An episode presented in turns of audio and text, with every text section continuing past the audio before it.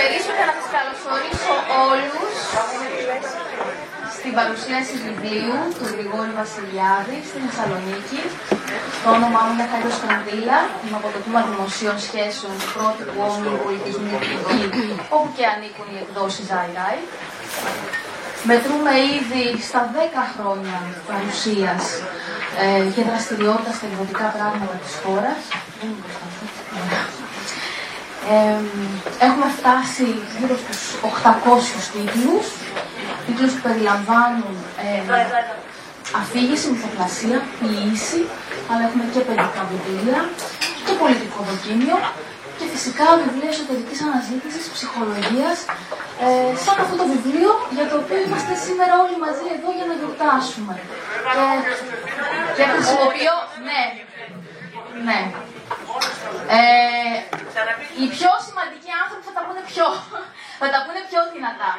Εγώ έκανα απλά ένα καλωσόρισμα γιατί είμαι από τις εκδόσεις, έτσι. Για να μην κρατώ και πολύ από τον χρόνο σας. Ε, εγώ απλά θέλω να ευχαριστήσω και εσάς για την παρουσία σας και τον συγγραφέα για το ότι έρχεται στη Θεσσαλονίκη. Ε, είναι σημαντικό, παρόλο που δεν μου αρέσει η λέξη best seller όταν μιλάω για ένα συγγραφέα που με τα γραπτά του ανοίγει δρόμους στην ψυχή, η αλήθεια είναι ότι είναι και best seller, οπότε θα το πω. Ε, Ευχαριστώ πάρα πολύ για την είναι τιμή μας για τη συμμετοχή του πατέρα Βαρνάβα Γιάγου, ενός πνευματικού ανθρώπου, αλλά και της κυρίας Βλαχοδήμου, της κυρίας Σαμπάνη και της κυρίας Μαυρίδου και φυσικά της επί τη δημοσιογράφου εδώ της Ελίνα Μαργαριτίδη. Είμαι σίγουρη θα απολαύσουμε όλοι μας την εκδήλωση και θα βγούμε λίγο πιο πλουσιότεροι. Καλησπέρα και από μένα. Είμαι η Στέλνη Μαγαρίτη, είμαι δημοσιογράφος. Θα κάνω τον συντονισμό αυτής της συζήτησης. Μετά θα ακολουθήσουν ερωτήσεις. Που σίγουρα η συζήτηση με τον Δ.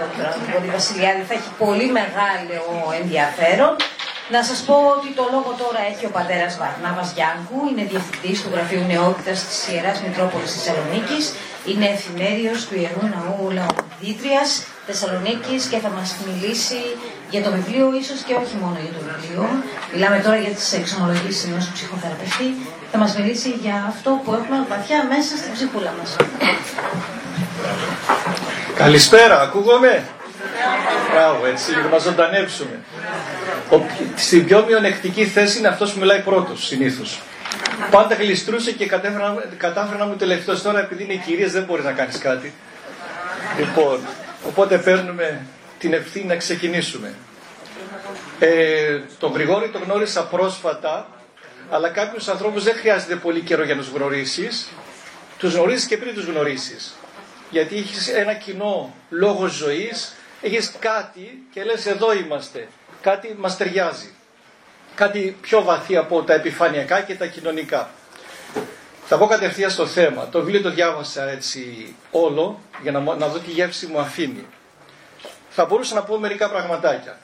Αρχικά. Είναι ένα πολύ βοηθητικό βιβλίο για τον καθένα που θέλει να πάρει στα σοβαρά τον εαυτό του. Τη ζωή του και τις σχέσεις του. Είναι αληθινό και τίμιο. Ο συγγραφέας δεν το παίζει κάποιος και κάπως, αλλά μαρτυρεί μια έμπονη διάθεση και πορεία για να βρει νόημα και αλήθεια και αυτή να μεταδώσει. Είναι ένα είδος το κετού. Έχει τις οδύνες ενός το κετού. Κρύβει ευαισθησία, λεπτότητα, αλλά και την ρωμαλαιότητα χειρουργικής επέμβασης. Είναι βαθύς και ευαίσθητος. Με μια λέξη θα έλεγα, αν με ρωτούσε κάποιος τι λέξη βγάζει από αυτό το βιβλίο, είναι αποκαλυπτικό. Δεν μπορείς απλώς να το διαβάσεις και να το περάσεις, δεν μπορείς απλώς να το διαβάσεις και να το περάσεις έτσι. Το ξαναδιαβάζεις και μένεις σε σημεία και τα μελετάς. Σημεία τα οποία είναι και το κάθε σημείο μια εμπειρία ζωής. Το κάθε σημείο είναι ολόκληρη η ζωή του ανθρώπου, αν θέλει να το δει. Σε πολλά γίνεται ο καθρέφτης. Έχουμε ανάγκη για βιβλία αποκαλυπτικά. Να ξεπεράσουμε την επιφάνειά μας και να δούμε βαθύτερα. Ο συγγραφέας δεν ερμηνεύει μόνο συμπεριφορές, ούτε δείχνει δρόμο σε εσωτερικές συγκρούσεις και δυσλειτουργίες προσώπων, αλλά διακριτικά δίνει και πρόταση οντολογική υπαρξιακή για τους θέλοντες να βρουν βαθύτερο νόημα. Υπάρχει μια διαρκής, ξέρετε πάλι, που έχουμε όλοι μεταξύ προσώπου και προσωπίου. Ποια είναι η πραγματικότητά μας και ποια είναι η μάσκα που φορούμε. Και εκεί δυναστευόμαστε και εξαιτίας αυτού, εάν δεν βρούμε το πρόσωπό μας, αν δεν βρούμε την αλήθεια μας, δεν ζούμε αληθινά και δεν καταλαβαίνουμε γιατί ζούμε. Αν δούμε, επειδή είμαι και παπάστατα από αυτά, ο Κύριος ποτέ δεν θεράπευε μόνο το σύμπτωμα χωρίς να βρει την αιτία του συμπτώματος. Είναι τσαρλατάνους και απαταιώνες είτε, εντός, είτε εκτός εκκλησίας όποιος ασχολείται μόνο με το σύμπτωμα. Και δεν μπαίνει στην ουσία των προβλημάτων, στο λόγο του προβλήματος. Δεν είναι θεραπεία να υποτάξω το σύμπτωμα, να βρω την αιτία που, που ξεκινάει και να βρει ο άνθρωπος την πραγματικότητά του. Επίσης δεν είναι κακό να είμαστε προβληματικοί άνθρωποι. Κανείς δεν είναι μη προβληματικός. Χωρίζεται το βιβλίο σε δύο μέρη. Στο ένα εξομολογείται ο συγγραφέας και στο άλλο εξομολογεί. Αυτό που με συγκίνησε από όλο το βιβλίο είναι ότι έτσι βγαίνει, δεν ονομάζει τον εαυτό του θεραπευτή. Όταν δεν είσαι θεραπευτής, τότε είσαι θεραπευτής. Και όταν δεν είσαι πνευματικός, τότε είσαι πνευματικός.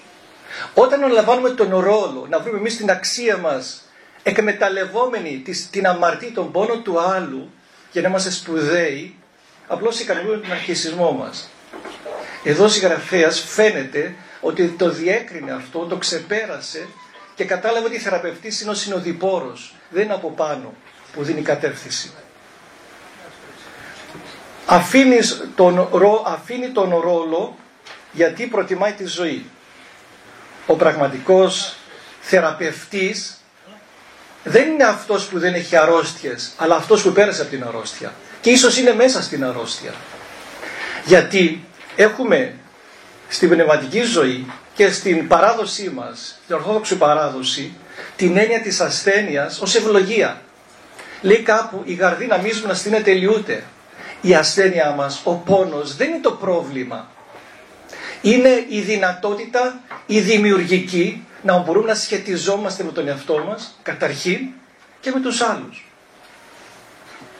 Εμείς ζούμε αυτή την κατάσταση που μας καταπιέζει την ψυχαναγκαστική να γίνουμε καλά, να γίνουμε υγιείς. Και αυτό είναι η αρρώστια μας. Όχι, ας είμαστε άρρωστοι, αρκεί να έχουμε η ικανότητα να αγαπούμε και να αγαπιόμαστε. Αυτό νομίζω βγαίνει από το συγγραφέα. Και είναι σημαντικό αυτό γιατί μόνο όποιος έπαθε έμαθε. Δεν είναι εξουσία, δεν είναι εξουσία στον πελάτη του αλλά διακονία. Εξουσία τελικά στην πνευματική ζωή είναι η ικανότητα ίασης και θεραπείας. Δεν είναι ο κατεξουσιασμός των ανθρώπων. Εκτίθεται ο συγγραφέας για να δώσει θάρρος στον αναγνώστη να εκτεθεί. Όλοι θεραπευτές και θεραπευόμενοι έχουν μια κοινή πορεία. Λιγόστεψαν τέτοια τίμια βιβλία και θεραπευτές που πονούν και νοιάζονται ελεύθερα τα πρόσωπα γιατί βρήκαν ή καλύτερα βρίσκουν το δικό τους πρόσωπο. Πολλά σημεία μπορούσαμε να το υπογραμμίσουμε αλλά θα δικούσαμε άλλα που θα φαίναμε ανυπογράμμιστα γιατί όλα για τον καθένα ανάλογα τι περνάει είναι μια ευκαιρία προσωπικής πορείας. Είναι σημαντικό για τη βιβλιοθήκη μας αυτό το βιβλίο. Θα σταθώ μόνο σε δύο-τρία σημεία που είδα που θεωρώ ότι είναι σημαντικά και λίγα άλλα θα πούμε και θα πάρει το λόγο επόμενος. Λέει ο συγγραφέας, το πιο μεγάλο πρόβλημα στις σχέσεις είναι η ασυνείδητη απροθυμία να έρθει κανείς σε αυτό και να δει κατάματα τα αυθεντικά κίνητρα, τις επιθυμίες και τις δυνατότητες. Από αυτό πάσχουμε όλοι. Κάνουμε φαινομενικά ωραία πράγματα, αλλά πολλές φορές τα κίνητρά μας είναι σκοτεινά. Και δεν είναι όπως φαίνονται οι πράξεις μας. Και αυτό μας περιπλέκει. Οπότε ο συγγραφέας φαίνεται ότι είναι ένας εραστής της αλήθειας με αυτή την έννοια με την, στη διαδικασία δηλαδή να βρει το πραγματικό του πρόσωπο. Γιατί αν δεν βρεις το πραγματικό σου πρόσωπο τότε με ποιο σχετίζεσαι. και πώς μπορεί να σχετιστείς. Άλλο σημείο λέει, πάνω απ' όλα φοβούνται μήπως απολέσουν το δευτερογενή και παθογόνο ναρκισισμό τους. Δηλαδή την αγωνία τους να παραμείνουν ασυνείδητα προσκολλημένοι σε μια άκαμπτη, μονήρη και δικαιωμένη εικόνα εαυτού που θέλει να είναι το κέντρο του κόσμου και χρησιμοποιεί τους άλλους ως υπηρέτες της αυτού μεγαλειότητος. Αυτό ε, προσωπικά το έχω δει σε λίγους ανθρώπους, στο 100%. Όλοι πάσχουμε από αυτό. Όλοι θέλουμε να, να, είμαστε κέντρο του, του, του κόσμου, όλοι να ασχολούνται μαζί μας. Δεν είναι πάλι κακό αυτό. Αλλά εάν το δούμε, αυτό μπορεί να είναι δημιουργικό για να εξελιχθούμε, να αναπτυχθούμε. Η ψυχοθεραπεία στην αληθινή της διάσταση έρχεται να σε βοηθήσει σε αυτό. Να αντικρίσεις το κατ' ουσίαν πυρηνικό σου προσωπείο. Αυτό που συστηματικά αποφεύγεις. Εκούρσια να το εναποθέσεις στο τραπέζι της θεραπευτικής σχέσης. Να δεις με βιωματικό τρόπο πόσο πολύ δεν το χρειάζεσαι πια. Και μόνο τότε να γυρέψεις με λαχτάρα το αληθινό σου πρόσωπο δύο-τρία ακόμα σημεία. Να αντέξουν και να μετασχηματίσουν το εντός τους παράδοξο. Τι ωραίο πράγμα. Το κακό ή το λάθος ή η αστοχία δεν είναι πρόβλημα. Το πρόβλημα είναι ότι δεν μπορούμε να το μεταποιήσουμε, να το μετασχηματίσουμε. Και η ζωή που έχουμε ως δώρο και ως ευλογία είναι τέτοια ευκαιρία να μεταποιήσουμε το άσχημο, το κακό, το αρνητικό σε ευλογία σε δυνατότητα ζωής, σε πηγή ζωής, σε αφετηρία ζωής. Κάπου αλλού. Πεθαίνουμε στο βαθμό που οι άλλοι πάβουν να υπάρχουν για μας. Μόνο ως αντικείμενα χρήσης και κάλυψης των ατομικών μας αναγκών. Πεθαίνω για να ζήσω. Πεθαίνει δηλαδή η ιδιοτέλειά μου. Πεθαίνει η διάθεσή μου να εκμεταλλεύουμε τον άλλο. Αυτό ξέρετε τι σημαίνει στην παράδοσή μας είναι το θανάτο θάνατο πατής σας με το θάνατο της ιδιοτέλειάς μου νεκρώνω το θάνατό μου, την απουσία της αγάπης και βρίσκω και αισθανατώ και γεύομαι την αληθινή αγάπη. Το αληθινό σου άγχος, το αληθινό σου άγχος είναι να απαλλαγείς από τη μάσκα του σωτήρα. Ε, τέτοια σωτήρα, είναι μεγάλο πρόβλημα να είσαι σωτήρας. Να δούμε τώρα και λίγα πράγματα και εκεί θα τελειώσουμε όσον αφορά την πνευματική ζωή. Έχει ένα κεφάλαιο ο Γρηγόρης για την πνευματική ζωή θα μπορούσα να πω ότι άλλο ψυχοθεραπεία και άλλο πνευματική ζωή. Άλλη δουλειά του ναύτη και άλλη του καντιλεναύτη. Μην τα συγχαίουμε αυτά τα πράγματα. Ο ψυχοθεραπευτής θα σε βοηθήσεις, θα σε βοηθήσει να γνωρίσεις τον εαυτό σου, να καταλάβεις ποιος είσαι. Για να ξέρεις ποιος εαυτό σου παραδίδεται σε πού. Ένας ξεκάθαρος, ελεύθερος εαυτός μας χρειάζεται για να αποφασίσουμε πού θα στραφεί. Το πού θα στραφεί μετά είναι η υπόθεση της πνευματικής ζωής, είναι κάτι άλλο. Αλλά εδώ υπάρχει ένα ζήτημα και είναι αλήθεια αυτό ότι πολλοί άνθρωποι μπερδεύουν αυτά τα δύο και μάλιστα μέσα στον εκκλησιαστικό χώρο, μέσα στην πνευματική ζωή δημιουργούνται πολλά, πολλά προβλήματα και πολλές συγκρούσεις και πολλοί άνθρωποι πάνε στην εκκλησία και αντί να, του, αντί να τους λυθούν τα ψυχολογικά προβλήματα αυξάνονται. Γιατί επενδύουμε, εντείνουμε την αρρώστια μας με μια ιερότητα και το ονομάζουμε πνευματικότητα.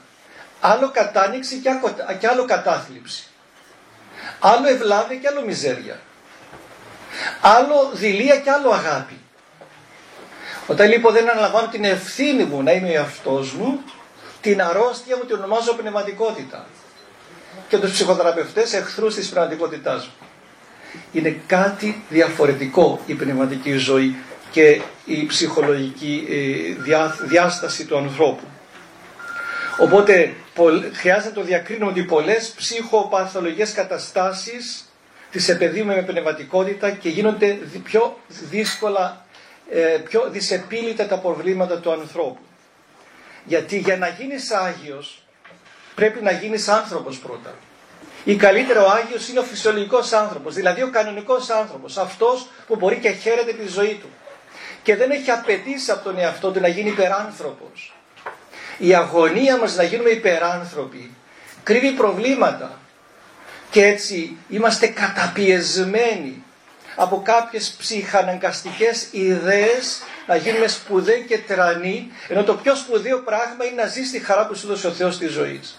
Με έναν απλό και φυσιολογικό άνθρωπο, τρόπο, χωρίς να βάζεις μάσκες. Για να έχεις υγεία, για να έχεις υγιή πνευματική ζωή χρειάζεται να, βρεις, να τα βρεις με τον εαυτό σου, να βρεις το πρόσωπό σου.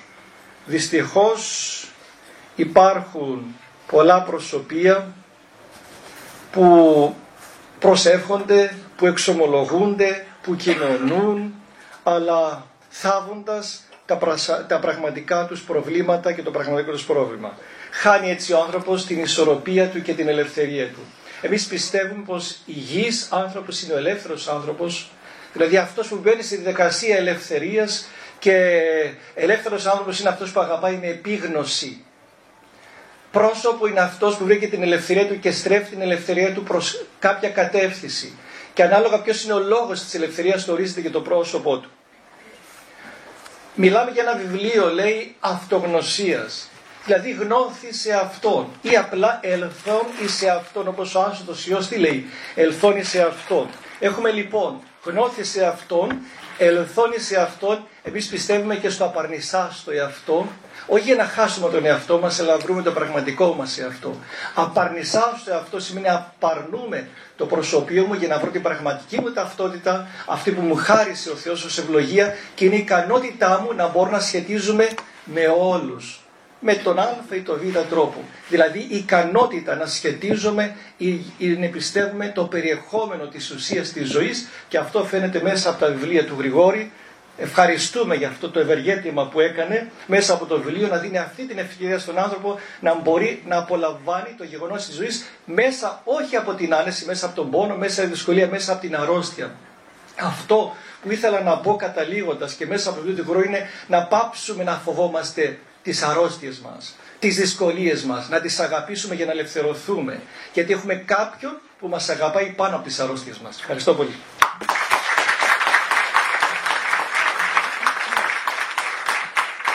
ευχαριστούμε τον πατέρα Βαρνάβα και να πω εγώ τώρα, αφού ε, περνάμε και την περίοδο της αποκριάς, καλό είναι να πετάξουμε τις μάσκες. Είμαι κανονικός παπάς, δεν είμαι αποκριάτικος. καλό είναι να πετάξουμε τις μάσκες λοιπόν. Μένω σε αυτό που είπατε ότι όταν δεν είσαι θεραπευτής τότε είσαι θεραπευτής και όταν δεν είσαι πνευματικός τότε είσαι πνευματικός. Αυτό μου έκανε εντύπωση. Ακολουθεί η Κατερίνα Σιαμπάνη, ψυχοθεραπεύτρια και εκπαιδεύτρια Gestalt. Ε, έχει ειδικευτεί στη συμβουλευτική ψυχολογία. Το λόγο έχει λοιπόν η κυρία Σιαπάνη.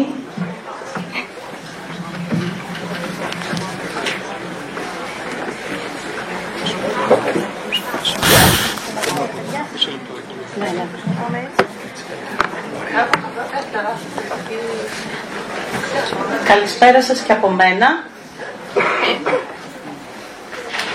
Αρκετά χρόνια διαβάζω τα γραπτά του Γρηγόρη Βασιλιάδη και θαυμάζω την αμεσότητα του λόγου του. Όταν ήρθε η πρόταση να είμαι στην παρουσίαση του βιβλίου του εδώ στη Θεσσαλονίκη και να μιλήσω γι' αυτό, ένιωσα χαρά και ευλογία, καθώς ετοίμαζα μαζί με τον εκδότη μου και το δικό μου βιβλίο με παρεφερές θέμα. Κάνω λίγο διαφήμιση σε μένα, Γρηγόρη. Δεν πειράζει. Χρειάζονται και αυτά. Τι ενδιαφέρον είπα μέσα μου και άμεσα απάντησα ναι. Θα ξεκινήσω από το τίτλο ο οποίος μας προετοιμάζει για ένα ταξίδι στο χώρο του ιερού. Στο χώρο όπου ένας άνθρωπος, ο ψυχοθεραπευτής, κρατά μέσα του όλα όσα οι καρδιές των θεραπευόμενων του του έχουν εκμυστηρευτεί, όπως οι σαμάνοι επί αιώνες κράταγαν τη φωτιά έτσι ώστε να μην σβήνει ποτέ για τη φυλή τους. Ξέρετε κάποτε η φωτιά δεν ήταν αυτονόητο. Ε; Πολύ γρήγορα θα ανακαλύψουμε ότι ο ψυχοθεραπευτής χρησιμοποιεί τον εαυτό του ως εργαλείο της αυτογνωστικής διαδικασίας για τον σύγχρονο άνθρωπο. Είναι τα λόγια του Βασιλιάδη. Έτοιμος ανα πάσα στιγμή, προσθέτω εγώ, να ζεστάνει τους αναγνώστες του προς την κατεύθυνση της ψυχοθεραπευτικής σχέσης. Για το λόγο αυτό προετοιμάζει όλους όσους ενδιαφέρονται να ευαθύνουν σχεσιακά στον εαυτό τους, γράφοντας Πίσω από κάθε αίτημα για ατομική ίαση και ενότητα λαμβάνει στους περισσότερους ανθρώπους το μεγάλο αίτημα της θεραπείας του κόσμου. Αυτό είναι υπέροχο Γρηγόρη. Όντως, χρειάζεται θεραπεία ο κόσμος όλος. Και καταλαβαίνετε πόσο σημαντικό είναι η δουλειά καθένα μας και της κάθε μίας. Και λίγο παρακάτω επικοινωνεί μαζί μας κάτι σχετικό με αυτούς που είναι ήδη σε αυτή τη διαδικασία, υπογραμμίζοντας όσοι έχουν προχωρήσει στην ψυχοθεραπευτική διαδικασία έχουν συνειδητοποιήσει πως είναι αδύνατον να γνωρίσουν τον εαυτό τους και τον άλλον παρά μόνο νιώθοντας μέσα στο πλαίσιο μιας σχέσης. Αυτό που εγώ στο δικό μου βιβλίο γράφω, για να γνωρίσω εμένα, χρειάζομαι εσένα. Διαβάζοντας το σημείο αυτό μου έρχονται στο νου τα λόγια του Μερλό Ποντί. Πρέπει να λερώσουμε τα χέρια για να σχετιστούμε, δηλαδή να σχετιστούμε με αγάπη. Με τα λόγια του Βασιλιάδη, τον καρδιακό άνθρωπο δεν το γεμίζει ο ρόλος του παρατηρητή. Θέλει να λερώσει τα χέρια του με πυλό και αίμα, να κοπιάσει, να υδρώσει πάνω από την ψυχή του. Συνεχίζω να διαβάζω και ξανασυναντώ αυτήν την προοπτική και πάλι εκεί που ο συγγραφέας κάτω από τον τίτλο «Αγαπώ αγκαλιάζοντας» γράφει «Από τότε που άρχισα να δέχομαι ο ίδιος θεραπεία, συνειδητοποίησα πως το άγγιγμα, η αγκαλιά, η σωματική επαφή είναι αναφυσβήτητα πρωταρχικής σημασίας μοχλή μιας θεραπευτικής σχέσης που αξιώνει να καταστεί η αματική. Και λίγο παρακάτω θέτει το ερώτημα γιατί οι άνθρωποι φοβούνται τόσο να αγκαλιαστούν, να σπαστούν στα αλήθεια αλλήλους αγαπητικά; Αμέσως εν είδη ερωτήματος συνεχίζει. Μήπως φοβούνται την τόσο λογοκριμένη και φανατικά απογορευμένη σωματικότητά τους; Ο ίδιος απαντά μα τουλάχιστον σε μένα είναι απολύτως ξεκάθαρο πως αν κάτι αρρώστησε άτομα, σχέσεις και κοινωνικούς ιστούς είναι η ιδεολογική επιβολή ενός τεχνητού διαχωρισμού του ανθρώπου σε ψυχή και σώμα.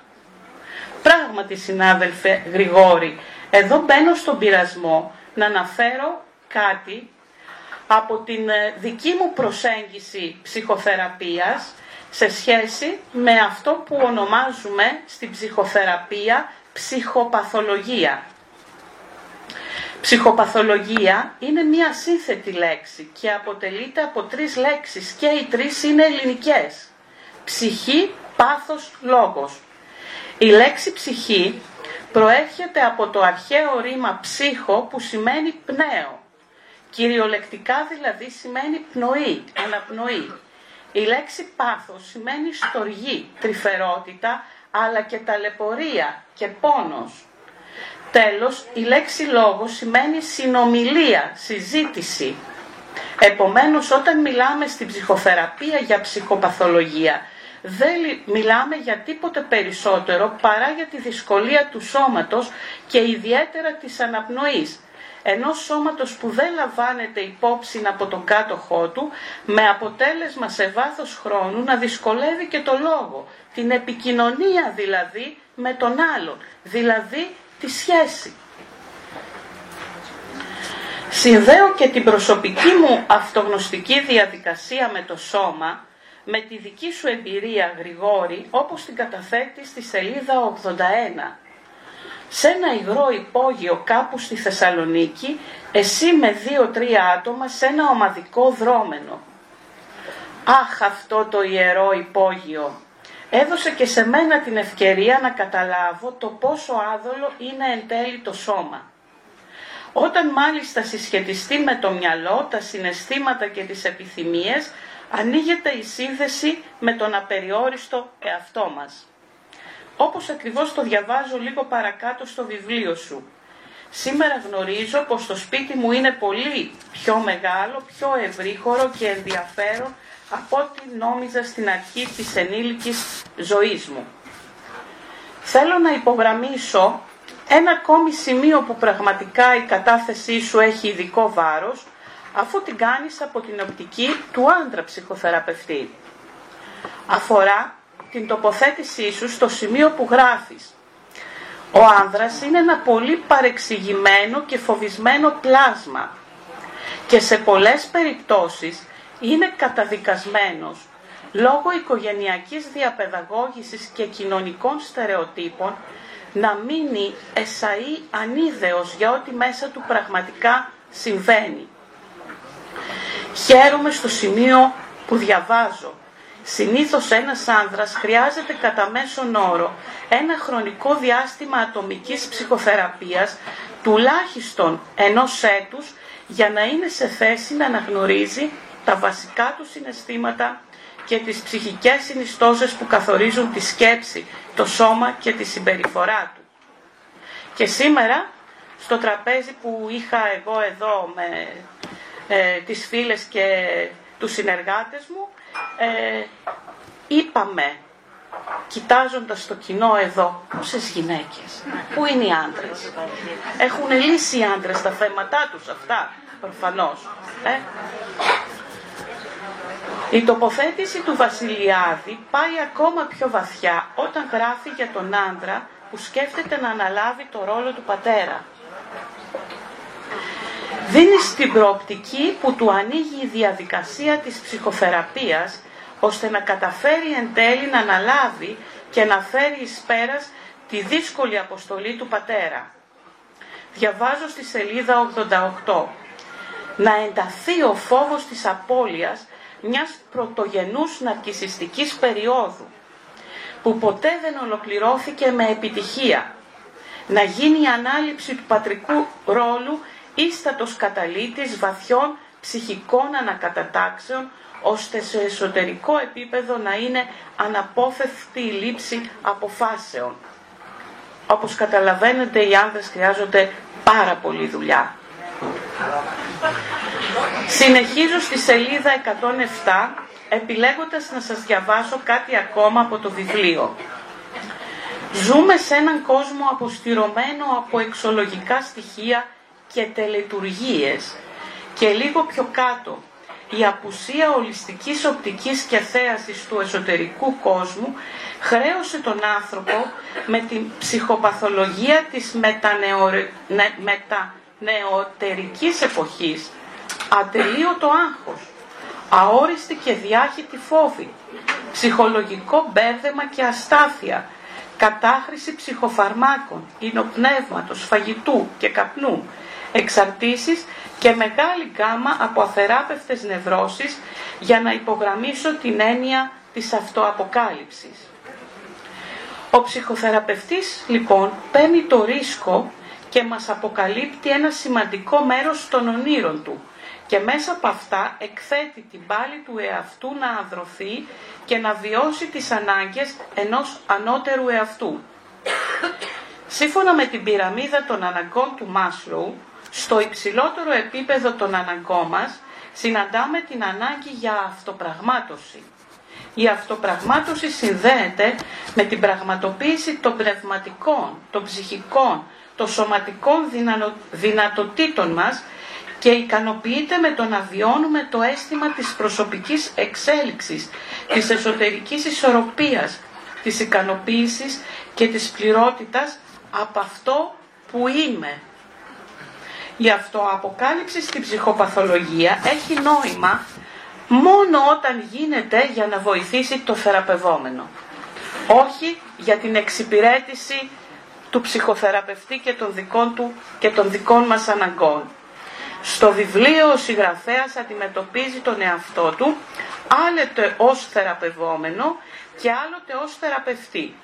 Είναι ενδιαφέρον να το παρατηρώ αυτό και σας το προτείνω και σε εσάς όταν διαβάσετε το βιβλίο. Στο κεφάλαιο 3 ο συγγραφέας αποκαλύπτει ένα μεγάλο σχεσιακό κεφάλαιο στη ζωή μας που ονομάζουμε σχέση με τη μητέρα μας.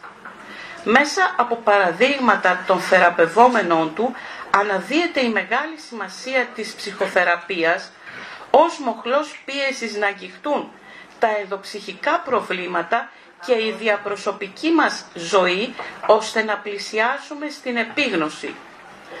Όσο οι πληγές ανοίγονται διακριτικά μέσα σε μια υποστηρικτική σχέση ασφάλειας, εννοεί τη θεραπευτική σχέση, τα πράγματα επουλώνονται και οι γνωσιακές διαστρεβλώσεις αποκαθίστανται, γράφει ο Γρηγόρης.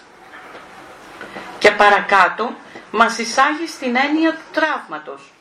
Μας προκαλεί μέσα από τις πληροφορίες που δίνει να αντιληφθούμε τη δύναμη που έχει να μας σημαδεύει ψυχικά μια πρώιμη αναπτυξιακή τραυματική εμπειρία.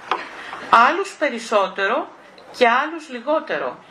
Με εξαιρετικές περιγραφές μας υποψιάζει ότι τα συμπτώματα που μπορεί να βιώνουμε στην καθημερινότητά μας, όπως χαμηλή αυτοπεποίθηση, αίσθηση ντροπής που υπάρχω, ανεξήγητες φοβίες, κρίσεις πανικού, χρήζουν ψυχοθεραπεία.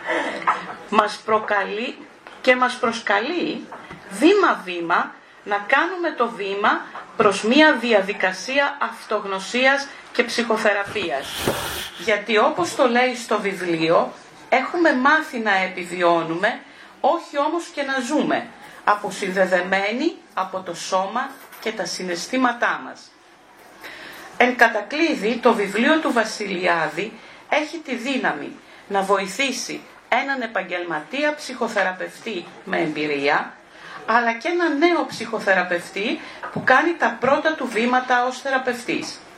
Την ίδια στιγμή είναι γραμμένο έτσι, ώστε και ένας απλός αναγνώστης, ένας άνθρωπος που ψάχνεται, όπως καμιά φορά συνηθίζουμε να λέμε, να ενδιαφερθεί περισσότερο να εργαστεί στον εαυτό του, προσεγγίζοντας την είσοδο ενός ψυχοθεραπευτή ή μιας ψυχοθεραπεύτριας, έχοντας ήδη προετοιμαστεί ότι αυτή η διαδικασία απαιτεί δέσμευση και χρόνο και τα δώρα της είναι ανεκτήμητα.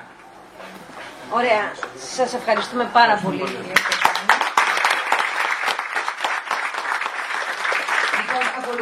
Λοιπόν, ακολουθεί η κυρία Βλαχοδήμου, είναι ψυχολόγος, κλινική ψυχοθεραπεύτρια και συγγραφέας. Παρακαλούμε να τηρηθεί ο χρόνος για να έχουμε και επαφή με το κοινό μετά.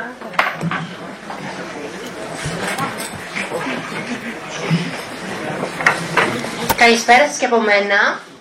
Ε, ακούγομαι εκεί πίσω. Ωραία.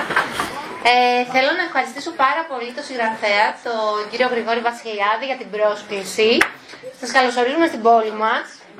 Ευχαριστούμε πάρα πολύ που ήρθατε. Ε, σας ευχαριστώ και εσάς με τη σειρά μου που είστε εδώ ε, και θα δεχτούμε τις ερωτήσεις σας μετά. Ήθελα να τονίσω ότι σήμερα, καθόλου τυχαία, ε, είναι το ψυχοσάββατο. Και ήθελα να τονίσω ότι εκτός από εμάς είναι εδώ και κουβαλάμε μαζί μας όλους αυτούς τους ανθρώπους οι οποίοι φύγανε ε, και ζουν μέσα από μας και από τις μνήμες μας. Ε, πάνω σε αυτό ήθελα να καταθέσω κάτι που ο συγγραφέας έχει γράψει και πολύ σοφά λέει «Όχι, δεν σου λείπει η αγάπη αυτού που φεύγει, σου λείπει όμως η αγάπη που ποτέ δεν έριξε άγκυρα στην ψυχή σου, που ποτέ δεν στέριωσε μέσα σου, σου λείπει αυτό το κομμάτι του εαυτού σου που δεν γνώρισες. Δεν σχετίστηκες με επίγνωση μαζί του. Είναι ένα κομμάτι το οποίο απευθύνεται σε όσους αγαπήσαμε, σε όσους νομίζουμε ότι αγαπήσαμε και σε όσους φύγαν από τη ζωή μας ε, τη στιγμή που δεν, δεν το περιμέναμε. Ε, ήθελα να πω ότι όταν ήρθε αυτό το βιβλίο στο χέρι μου, ε, ξεκίνησα να το διαβάζω για να είμαι έτοιμη για την παρουσίαση, αλλά τελικά κάτι δεν έκανε καλά. Οπότε πήρα ε, μολύβι, έγραψα παντού μέσα, το έχω τσαλακώσει 100 φορές και νομίζω ότι ήδη θα συνεχιστεί για πολύ αυτό, γιατί θα πισωγυρίζω πάρα πολλές φορές τις σελίδες του. Είχα λοιπόν την τιμή να έρθω σε επαφή με αυτό το βιβλίο και την ευχαρίστηση να γνωρίσω την ψυχή πίσω από αυτό. Στην αρχή, όταν το διάβασα τον τίτλο, θεώρησα ότι θα είναι πάρα πολύ καλό εργαλείο για τη δουλειά μου ως ψυχοθεραπεύτρια.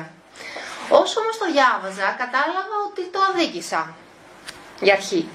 Αυτό το βιβλίο λοιπόν θα ήθελα να σας πω ότι απευθύνεται σε κάθε άνθρωπο που θέλει να σεβαστεί, θέλει να φροντίσει τον εαυτό του και θέλει να εξελιχθεί, να προχωρήσει μπροστά. σε κάθε θεραπευτή, σε κάθε ενδυνάμει θεραπευτή, σε κάθε θεραπευόμενο και σε οποιονδήποτε θέλει να αγγίξει και αυτό το πνευματικό κομμάτι. Γιατί υπάρχει πάρα πολύ έντονα μέσα στα γραφόμενα. Καθώς το διάβαζα λοιπόν, ένιωσα μια αδιόρατη έτσι, ανάμειξη, ανάμειξη συναισθημάτων. Άλλοτε είχα μια αίσθηση ότι κοιτάω μέσα από κλειδαρότρυπα, τη ζωή κάποιου άλλου και πιο έντονα ένιωσα πως παρατηρώ ένα ταξίδι ζωής. Ο Γρηγόρης, ο Βασιλιάδης, κατάφερε να αποδώσει μια σύγχρονη ηθάκη και ντυμένη από ιστορίες ανθρώπων που γνώρισε, αλλά και ιστορίες που βίωσε στο πετσί του. Ένιωσα πως με τη δική του παρότρινση συνάντησα τον Οδυσσέα που κρύβεται μέσα μου. Τη σκύλα και τη χάριβδη, τους λεστριγόνας, το πλήρωμα που έχω για να βγάλω τη σκληρή δουλειά όποτε το χρειάζομαι. Μέσα από αυτό το βιβλίο έριξα μια ματιά στην Πινελόπη μέσα μου που όλο κάτι περιμένει. Είτε παθητικά είτε ενεργητικά. Στον τηλέμαχο που μεγάλωσε ορφανό από ένα γονέα και έχει τέτοια δίψα για ένωση και συνάντηση. Ο συγγραφέας με έφερε σε επαφή με τις δικές μου σιρήνες, οι οποίες με παραμυθιάζουν και με καθυστερούν από τον πολυπόθητο προορισμό μου και με έκανε να συνειδητοποιήσω πως κάθε φορά που πέφτει μια μάσκα, κάθε φορά που βγαίνω από ένα πόνο, είμαι ένα ακόμα βήμα πιο κοντά στη δική μου ηθάκη. Στο βιβλίο αυτό η ψυχοθεραπεία ως σύγχρονη αργό είναι συνοδοιπόρος σε κάθε πόλεμο ψυχής. Και όπως την χαρακτηρίζει και ο συγγραφέας, η ψυχοθεραπεία είναι η υπόσχεση της ελπίδας που αναδύεται όταν οι λέξεις βρουν τη σωστή τους θέση μέσα στην πρόταση. Η ψυχοθεραπεία είναι η σύναψη της πιο σοβαρής σχέσης με μια δίψα που αν και ποτέ δεν τελειώνει, ξεδιψά των διψασμένων πριν ακόμα βρεθεί η πηγή. Μου θύμισε πόσο κατακαιρματισμένοι είμαστε και ότι δεν πειράζει. Είμαστε πονεμένοι, είμαστε πληγωμένοι, θα συναντήσουμε δυσκολίες. Αλλά δεν πειράζει, γιατί μέσα από εκεί θα οδηγηθούμε στη δική μας ηθάκη, στο δικό μας προσωπικό προορισμό. Και ενώ μέσω του ήταν οι λέξεις, κατάφερε να μου δώσει την αίσθηση πως όσο διάβαζα αυτό το βιβλίο, οδηγούμουν όλο και πιο κοντά σε ψυχές συγγενικές, οι οποίες δεν χρειάζονται το λόγο για να επικοινωνήσουν. Μας περιέγραψε ένα ταξίδι το οποίο όταν το βιώνεις, όντας βουτυγμένος στην απόλυτη μοναξιά, δεν έχεις ιδέα πως και οι άλλοι νιώθουν έτσι.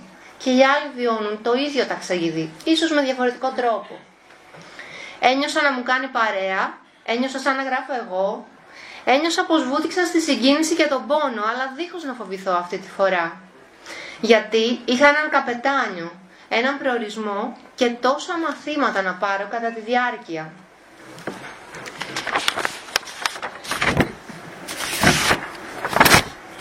Τον συγγραφέα λοιπόν εγώ τον γνώρισα σε ένα βιωματικό ταξίδι, όπου και εκεί άφησε με τιμιότητα στην άκρη όσα ήξερε και άνοιξε την πόρτα σε ό,τι ήταν προορισμένο να λάβει.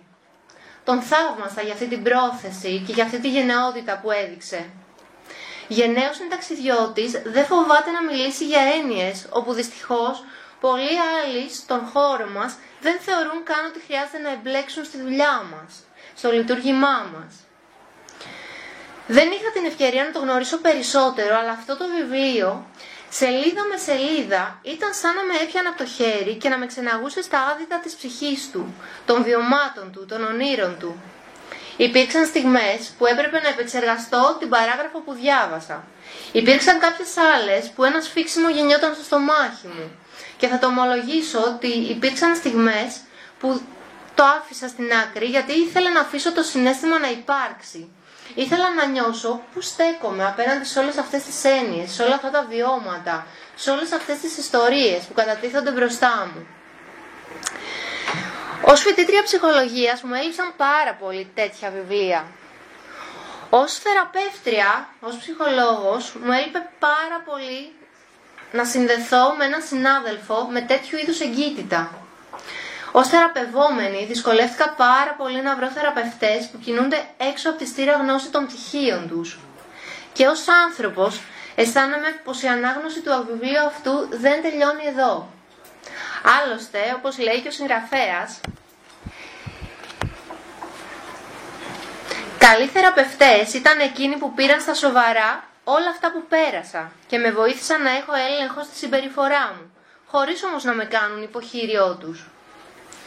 Το βιβλίο λοιπόν αυτό μας καλεί σε ένα ταξίδι, σε ένα ταξίδι που θα αλλάξουμε ρόλους, θα αφήσουμε πέρα τις μάσκες, θα προσκαλέσουμε τον πόνο και το φόβο και όπως λέει και πάλι ο συγγραφέας, θα ξεκινήσουμε μια πορεία προς την επίγνωση μιας μεγάλης φτώχειας, όπου λαμπρύνει μόνο εκείνους που ήσαν πλούσιοι από πάντα. Το βιβλίο μας προσκαλεί στο να δώσουμε πνοή στις σχέσεις μας, στον εαυτό μας, να αρχίσουμε να την αντιμετωπίζουμε ως ζωντανό οργανισμό, με πολλαπλές πλευρές. Θα κλείσουμε ένα απόσπασμα, το οποίο είναι αφιερωμένο στον μικρό μου εαυτό και είναι αφιερωμένο και σε όλους εσάς. Ξέρω παιδί μου πόσο πολύ φοβάσαι την αγάπη. Είσαι μικρός. Θα σε θρέψω με ευγνωμοσύνη για να μεγαλώσεις. Επειδή σε αγαπώ και θέλω να κινείσαι ως ελεύθερος για να ψηλώσει μέσα σου η επιθυμία μου για σένα. Διότι η σχέση μας έχει ανάγκη το καθαρό σου βλέμμα, τη δοσμένη σου καρδιά.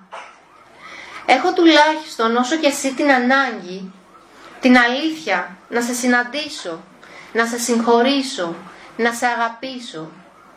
Ναι, ακριβώς όπως το φοβάσαι, ακριβώς όπως το επιθυμείς. Σας ευχαριστώ πάρα πολύ.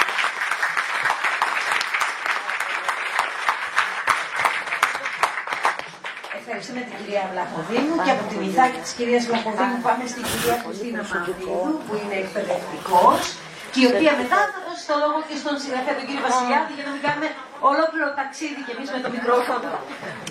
Αυτό το μικρόφωνο είναι μεγάλο πρόβλημα. Ε, καλησπέρα και από μένα.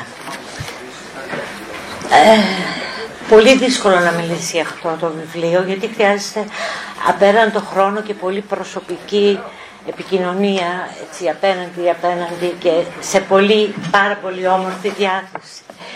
Ε, επειδή είμαι δασκάλα και ξέρω ότι πάνω από 7 λεπτά η προσοχή αρχίζει και φεύγει, ελπίζω να σας έμεινε λίγο, δεν θα τα ξεπεράσω. Ε, δεν θα μιλήσω για το βιβλίο. Οι, οι που προηγήθηκαν ήταν θαυμάσιες. Θα σας πω το προσωπικό μου βίωμα ως απότοκο της ανάγνωσης του βιβλίου αυτού που για μένα ήταν ε, πραγματικά πολύ σημαντικό.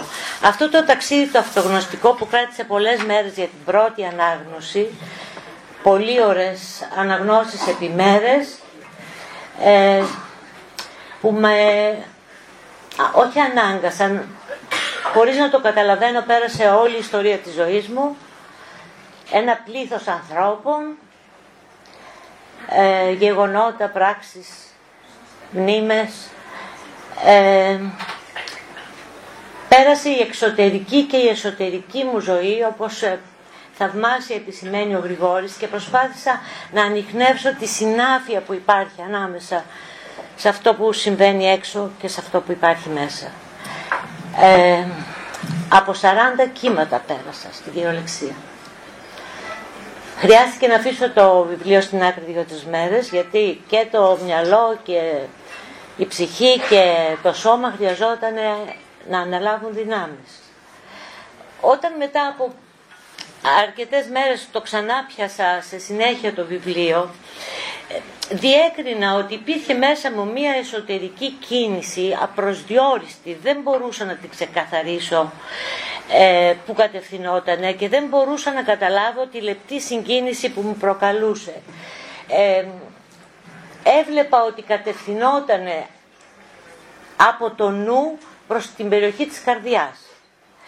Ε, άρχισα να παρατηρώ ότι διαβάζοντας το βιβλίο εξομολογήσεις ε, του Γρηγόρη και των ε, βοηθούμενων από εκείνον, ε, τα σχόλια του Γρηγόρη, σχεδόν σταμάτησα να το διαβάζω ως ένα επιστημονικό βιβλίο. Ε, πιστέψτε με, σαν να έβλεπα μικρά μονόπρακτα θεατρικά, που όμως όλα συναποτελούσαν μία μόνη ιστορία, με πολλούς πρωταγωνιστές και με κέντρο τον άνθρωπο. Ε, όταν το κατάλαβα αυτό το πράγμα, που ήταν καρδιακή επίγνωση, όχι νοητική επίγνωση και εκεί κατάλαβα τη διάκριση που κάνει ο Γρηγόρης σε όσα αντιλαμβανόμαστε με το νου μας και πόσο κακό μπορεί να μας κάνει αυτό και όσα συλλαμβάνουμε και πιάνουμε και βιώνουμε μέσα στην καρδιά μας. Ε, ψάχνοντας λοιπόν να ερμηνεύσω αυτή τη δόνηση και αυτή την κίνηση την εσωτερική, ε, έτσι όπως έτρεχαν τα μάτια μου, διέτρεχα το βιβλίο, τις σημειώσεις μου, πέφτω στη αγαπημένη μου σελίδα, μία από τις λατρεμένες σελίδες, τη σελίδα 51. Και βλέπω εκεί αρχή, αρχή, αρχή, ο Γρηγόρης λέει πραγματικά δεν ξέρω εάν έχω ποτέ συναντήσει έναν άλλον. Και ε, αμέσως παρακάτω λέει, λέω εμένα, αλλά ποιος άραγε είμαι εγώ. Και εκεί αισθάνθηκα ότι βρήκα την απάντηση που με ταλαιπωρούσε και όλη αυτή τη μετακίνηση την εσωτερική. Τελικά αισθάνθηκα ότι η καρδιακή επίγνωση ότι τίποτα ουσιαστικό δεν με χωρίζει από τον άλλον ε, αυτή, αυτή η τραγικότητα επιτρέψτε με να πω της ανθρώπινης μοίρας με την έννοια της μοιρασιάς. Όλοι έχουμε ασυνείδητο, όλοι έχουμε υποσυνείδητο. Ε, μόνος ο άνθρωπος έρχεται στον κόσμο μόνος είναι την ώρα που αναχωρεί. Αλλά στο εντωμεταξύ χρειάζεται να σχετιστεί, να συνδεθεί, να συνυπάρξει, να οδηπορήσει με άλλους ανθρώπους και εκεί είναι το μεγάλο πρόβλημα. Στην ίδια σελίδα λέει ο Γρηγόρης πρώτη φορά αυτή την, την σύλληψη την έχω ενταμώσει Γρηγόρη μου λέει το σύνολο του, του υποσυνείδητου ή ασυνείδητου υλικού με διάθεση αυτοθυσίας Πατέρα, ίσως και εσείς μπορείτε να μας τα εξηγήσετε αυτά. Έμεινε εκτός συνειδητής πρόσβασης, ώστε να μην εμποδιστεί το έργο της επιτυχούς κοινωνικοποίησης, της εξημέρωσης σε εισαγωγικά, ε, στις απαιτήσεις της πολιτισμένης κοινωνίας των ανθρώπων. Και αυτό το σημείο με συγκίνησε πάρα πολύ, στάθηκα πάρα πολύ σε αυτό. Ε, διότι τελικά Τελικά, μόνο το δέρμα χωρίζει τον έναν άνθρωπο από τον άλλον. Και αυτό που, αυτό που έτσι καταλάγιασε μέσα μου σε, με παράδοξο τρόπο σε μια κατάσταση και σωματικής ευεξίας πιστέψτε με ακατανόητο για μένα δεν μπορούσα να το συλλάβω μια αίσθηση εφορίας σε αυτή τη σύλληψη ε, δεν κράτησε πάρα πολύ, αλλά όσες μέρες κράτησε ήταν μια πολύ ευλογημένη κατάσταση. Ε, σε αυτές τις μέρες αισθάνθηκα ότι η λέξη ταπείνωση, η λέξη ε, κατανόηση, επίοικια έπαιρναν άλλον, άλλο νόημα και έτσι μπορούμε να φτάνουμε στην συγχώρηση και το, στην αλληλοπεριχώρηση ε, όχι όμως από την θέση του δυνατού, από τη σχέση, από τη σχέση του ισχυρού, του ξερόλα, του αναμάρτητου, του ναρκισιστικού υποκειμένου, του παντοδύναμου που παραχωρεί χάρη στον άλλον, κάνει χάρη στον άλλον. Ε, για αυτήν την ε, την αίσθηση που δεν κράτησε πάρα πολλές μέρες, εγώ ευγνωμονώ το Γρηγόρη, ένα βράδυ που, συγγνώμη, πάντα συγκινούμε όταν τα σκέφτομαι αυτά, ε, όταν η φίλη μου Ελένη ένα βράδυ πολύ αργά μου πήρε στο τηλέφωνο, ήμουν πολύ φορτισμένη και τα είπα αυτά, με άκουγε απολύτως σιωπηλή και όταν με άκουσε έτσι πολύ χαμηλόφωνα μου λέει Χριστίνα αυτό είναι ελευθερία. Και είχε απόλυτο δίκιο. Είχε απόλυτο δίκιο. Ευγνωμονώ λοιπόν για, τον, ε, για την ε, γαλήνη αυτή το Γρηγόρη και όταν άρχισε να ξεθορίζει μέσα μου αυτός ο γλυκασμός ειλικρινά ένωσα να απειλούμε από μελαγχολία και από δυσαρέσκεια ότι α, στα ίδια θα ξαναγυρίσουμε Χριστίνα. Αλλά θεωρώ ότι ως από πρόνοια, από θεία πρόνοια, μου ήρθε η σκέψη ότι ε, το άφες αυτή η σούγαρίδα σε τι ποιούσε, το είπε μόνο ο Χριστός, κανένας άνθρωπος. Και εκεί, και εκεί βρήκα έτσι τον εαυτό μου. Θα τελειώσω μέσα στις... Ε, ε, είναι πολύ προσωπική στιγμή, να με συγχωρέσετε. Λοιπόν, μέσα στις... Ε, ο, ο, Γρηγόρης μιλάει πολύ για τις διαδρομές στο παρελθόν, την νοσταλγία, τους συνειρμούς, τα όνειρα. Λοιπόν, μέσα στις ε, μέρες αυτές εδώ, άπειροι συνειρμοί, άπειρες μνήμες, συνειρμικά μου ήρθε στο νου μου ε, ο καθηγητής μου στο Πανεπιστήμιο, ο Αμερικάνος Έλλης, όρο του καλής σε όποια ζωή και αν βρίσκεται, ένας άνθρωπος, ένας δάσκαλος από αυτούς που δεν τους ξεχνάς ποτέ. Ε, ένα από τα βιβλία της ύλης ήταν ε, το «Για ποιον χτυπάει η καμπάνα» του Hemingway. Γράφτηκε το 1940. Ε, κρατήστε τον τίτλο «Για ποιον χτυπάει η καμπάνα». Στο εσώφυλλο, στο πρώτο κενό του βιβλίου ε, φύλλο, ήταν γραμμένο το «No man is an island», συγγνώμη, αλλά ε, η μετάφραση «Κανένας άνθρωπος δεν είναι νησί», ε, ο υπέροχος αυτός δάσκαλος μας ανέφερε ένα ξεχασμένο ποίημα 400 ετών ενός ε, Εγγλέζου ποιητή του John Donne, ο οποίος ήταν μεταφυσικός, υπηρετούσε την έννοια της ε, ανθρωπότητος και της αλληλεγγύης, ενδιαφερόταν για την αγάπη μεταξύ των ανθρώπων και ο οποίος έγραψε το εξής ποίημα. Κανένας άνθρωπος δεν είναι απολύτως ένα νησί από μόνος του. Συγγνώμη. Ε, ο ίδιος Εγγλέζος, η Αγγλία νησί, με συμβολικός ε, ο λόγος του. Ε, κάθε άνθρωπος λέει είναι ένα κομμάτι της Υπήρου, εννοούσε της Ευρώπης, αλλά στο νου του ήταν η ανθρωπότητα ολόκληρα, ολόκληρη. Αν ένα μικρό κομμάτι γης το πάρει η θάλασσα, ε, η Ήπειρος ελαττώνεται, η ανθρωπότητα ελαττώνεται. Αν ένας άνθρωπος πεθάνει, εγώ ελαχιστοποιούμε.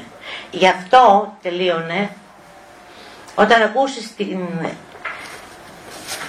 την καμπάνα να χτυπάει, μη στείλεις να ρωτήσεις για ποιον χτυπάει, χτυπάει για σένα. Σας ευχαριστώ.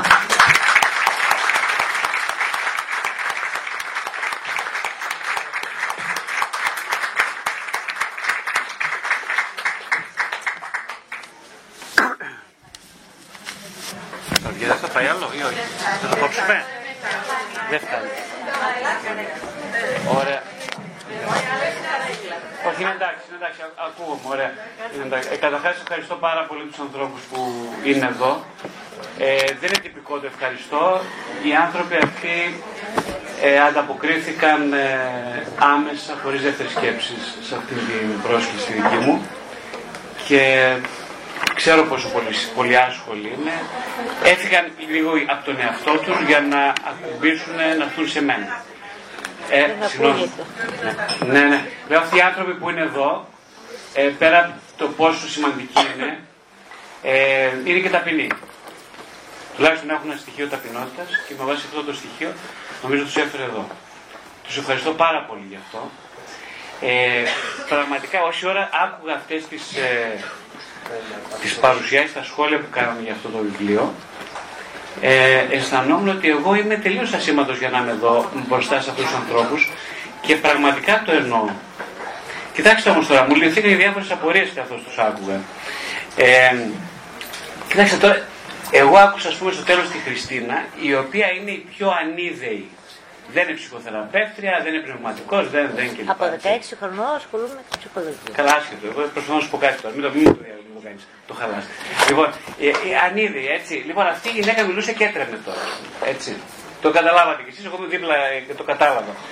Τι σημαίνει αυτό τώρα ότι ένας άνθρωπος τρέμει; Εγώ, εγώ ήθελα, ήθελα να ξομολογηθώ κάτι σήμερα. Έτσι, αυτό, γι' αυτό ήρθα εδώ, για να, να ξομολογηθώ κάτι. Ποιο είναι αυτό που θέλω να ξομολογηθώ. είναι ότι το βιβλίο αυτό και τα γενικά βιβλία που έχω γράψει δεν τα έχω γράψει για κανέναν, αλλά μόνο για την πάρτι μου. Το λέω αυτό και το τονίζω πολύ και ένας παλιός πολιτικός. Λοιπόν, δεν το γράφω για κανέναν. Όταν το πρωτόπισα πρώτη φορά, είχε εκδοθεί και το παίρνω στα χέρια μου που πάω σε ένα καφέ στην Αθήνα και πάω να το διαβάσω. Και εκείνη την ώρα λοιπόν, καθώς το διάβαζα, αισθάνθηκα εντελώς βαθιά μέσα μου, αλλά πολύ καθαρά και αυτό μια, ήταν μια σύλληψη για μένα ότι δεν, τα, δεν είμαι εγώ συγγραφέας αυτού του βιβλίου. Συγγνώμη. Συγγνώμη, ναι. Λοιπόν, ακούτε τώρα. Ωραία. Λοιπόν, ε, ναι, δεν είμαι ο συγγραφέας, δεν είναι ταπεινολογία αυτό το πράγμα. Αλήθεια δεν είμαι. Και κανένας που γράφει τέτοια βιβλία με αυτόν τον τρόπο δεν μπορεί να είναι συγγραφέας. Να σα το πω έτσι πολύ απλά. Λοιπόν, τι εννοώ όμως, ότι ε, α, το, ε, το έχω διαβάσει τρει-τέσσερι-πέντε φορές και άλλοι άνθρωποι το διαβάζουν τρει-τέσσερι-πέντε φορές, όλοι μου λένε το ίδιο, δεν το ξαναδιαβάσουν. Ε, εγώ το, το έχω διαβάσει τέσσερι-πέντε φορές μέχρι τώρα λόγω παρουσιάσεων και πάντα θέλω να το ξαναδιαβάσω. Γιατί θέλω να το ξαναδιαβάσω, γιατί μαθαίνω συνέχεια κάτι. Εγώ. Καταλαβαίνετε τι σημαίνει αυτό. Ε, επειδή είπα πολύ, πολύ ωραία πράγματα για το βιβλίο, σα πω και δύο άσχημα τώρα ε, που άκουσα από δύο έτσι, συναδέλφους θεραπευτές, αγαπητοί άσποδοι φίλοι μου, οι οποίοι μου είπαν ότι, κοίταξε, αυτό το βιβλίο δεν είναι, ρε παιδί μου, δεν είναι ολοκληρωμένο. Μας ανοίξει την όρεξη, ρε φίλε, αλλά δεν μας την κλείνεις. Ε, δεν το σχολίασα γιατί είμαι και ταπεινός άνθρωπος, ξέρετε. Οπότε δεν το σχολίασα, είπα τώρα να μην το άστο. Το... Είναι αρκιστικό τραύμα αυτό, θα το, το καταπιέζει λίγο. θα καθίσει στην καρέκλα σου, δεν θα πεις κουβέντα, εξάλλου είπαμε είσαι ταπεινός. Δεν είναι, ωραία. λοιπόν, κάθισα στην καρέκλα μου και το αντιπαρήλθα. Κάποια στιγμή σκεφτόμενος όμως, πέρα από τον αρκιστικό ξεπέρασμα, είπα ότι κάτσε ρε φίλε, αλήθεια λένε οι άνθρωποι. Αλήθεια, αυτή είναι η αλήθεια. Είναι αλήθεια. Ανοίγει την όρεξη. Μα μετά σκέφτηκα όμως ότι εγώ δεν θέλω να ολοκληρώσω κάτι. Ε, θέλω μόνο να ανοίξω την όρεξη στους ανθρώπους. Ε, είναι γεμάτο προβλητικά στοιχεία αυτό το βιβλίο. Mm. Ξέρετε τι σημαίνει προβλητικά στοιχεία. Προβλητικά στοιχεία σημαίνει στοιχεία στα οποία ε, αυθόρμητα κάποιος ακουμπάει ένα προσωπικό υλικό για να μυριστεί το επόμενο βήμα. Δηλαδή, ε, υπάρχει ένα πρόβλημα ότι αν λύσουμε όλα τα προβλήματά μας, την επόμενη στιγμή θα πεθάνουμε. Το έχετε σκεφτεί ποτέ αυτό; Εγώ το έχω σκεφτεί συνέχεια το σκέφτομαι. Ήμουν σε μια ομάδα θεραπευτική δική μου προχθές και συζητούσαμε αυτό. Έλεγε κάποιος παιδί μου, ένας ε, θεραπευόμενος, ότι εγώ δεν λέει, ε, πώς το λένε, ε, λέει, χαίρομαι πάρα πολύ γρηγόρη τελευταία, είμαι πολύ χαρούμενος, έλεγε στην ομάδα και δεν μπορώ να τα αντέξω. Αυτό είναι πρόβλημα. δηλαδή, κοιτάξτε, σας φέρνω ένα σοβαρό θέμα σήμερα. Το θέμα είναι ότι είμαι πολύ χαρούμενος. Είμαι πάρα πολύ χαρούμενος. Ε, αλλά έχω πρόβλημα. Ε, γιατί έχεις πρόβλημα, γιατί είμαι πάρα πολύ χαρούμενος. Και φυσικά καταλαβαίνετε ότι αυτό αγγίζει και εμένα πάρα πολύ. Κάθε φορά που είμαι χαρούμενος, σκέφτομαι ότι ε, ε, ε, μετά μπορεί να πεθάνω. Σωστά. Η χαρά τη φοβόμαστε οι άνθρωποι πάρα πολύ. Φοβόμαστε πολύ τη χαρά, όσο φοβόμαστε τη ζωή. Μου έλεγε η γυναίκα μου σήμερα, Ρε Γρηγόρη, γιατί κάθε φορά που έρχεσαι στη Θεσσαλονίκη, γιατί, ή, γιατί είσαι τόσο χαρούμενος; γιατί είσαι τόσο χαρούμενος; Καλά, λέω, εσύ, κάνεις αυτή, εσύ, εσύ κάνεις αυτή την ερώτηση, είσαι σοβαρή τώρα. Μου λέει, για πες γιατί είσαι χαρούμενος; Λέω, δεν ξέρω, θα σου σκεφτώ θα σου απαντήσω. Και μετά περπατούσα τώρα εδώ, ε, ήμουνα στην, ε, περπατούσα τη Μητροπόλεως, κατέβαινα προς, το, προς, τα, προς, τα, προς τα σας εδώ, να σας δω. Ε, περπατούσα, περπατούσα, έβλεπα και λέω, κάτσε ρε γρήγορα, έχεις την απάντηση στο τσεπάκι. Η απάντηση είναι η εξής. Ότι ε, ο, ε, αν περπατάς από την Καλαμαριά που ήταν το σπίτι σου, που εκεί γεννήθηκες, εκεί μεγάλωσες, μέχρι το κέντρο, κάθε 100 μέτρα, έχεις τόσο σοβαρές αναμνήσεις. Κάθε 100 μέτρα θα σταματάς και σε κάποιες γωνίες θα κλαις. Τι σημαίνει αυτό; Σημαίνει πολύ απλά ότι οι άνθρωποι έχουμε ανάγκη να γυρίσουμε, να επιστρέψουμε σε έναν εσωτερικό τόπο. Αυτό το βιβλίο λοιπόν είναι μια νοσταλγία επιστροφής σε έναν ιερό εσωτερικό τόπο. Όταν γνώρισα τον Χριστό πριν από κάποια χρόνια, μέχρι τότε πίστευα ότι η Θεσσαλονίκη είναι ο ιερός τόπος. Ε, τώρα ξέρω ότι έχω βρει την πατρίδα μου και δεν είναι η Θεσσαλονίκη. Η Θεσσαλονίκη όμως πάντα με παραπέμπει ε, σε σε αυτό το εσωτερικό παιδί. Νομίζω αυτό το εσωτερικό παιδί είναι ο συγγραφέας τελικά αυτού του βιβλίου και πάρα πολλών άλλων βιβλίων τα, τα οποία αγγίζουν τους ανθρώπους. Γιατί τους αγγίζουν, γιατί Οι άνθρωποι όλοι μας θέλουμε να γυρίσουμε, να, πάρουμε, να κάνουμε παρέα σε αυτό το εσωτερικό παιδί, να γυρίσουμε πίσω σε αυτό, να το πιάσουμε το χέρι, να το κοιτάξουμε στα μάτια και να συναντήσουμε την απίθμενη ψυχική ενέργεια που ε, έχει αυτή η σχέση με αυτό το εσωτερικό παιδί. Αν λοιπόν κάποιος θέλει να γίνει εσωτερικός ενήλικας κάποτε, έτσι, είναι ένα θέμα που, μια θεματολογία την οποία πιάνω τώρα στις ομιλίες μου, είναι, χρειάζεται οπωσδήποτε να κάνει παρέα, να συνομιλήσει με αυτό το πλάσμα.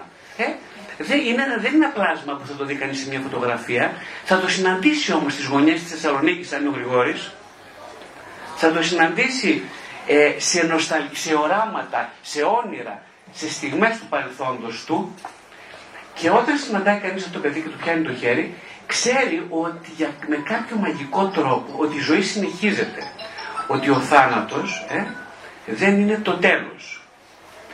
Ε, οπότε νομίζω ότι ε, ένας τρόπος να συνεχίσει κανείς την πορεία του σε αυτή τη ζωή είναι να είναι σε συνεχή επαφή με αυτόν τον εσωτερικό άνθρωπο.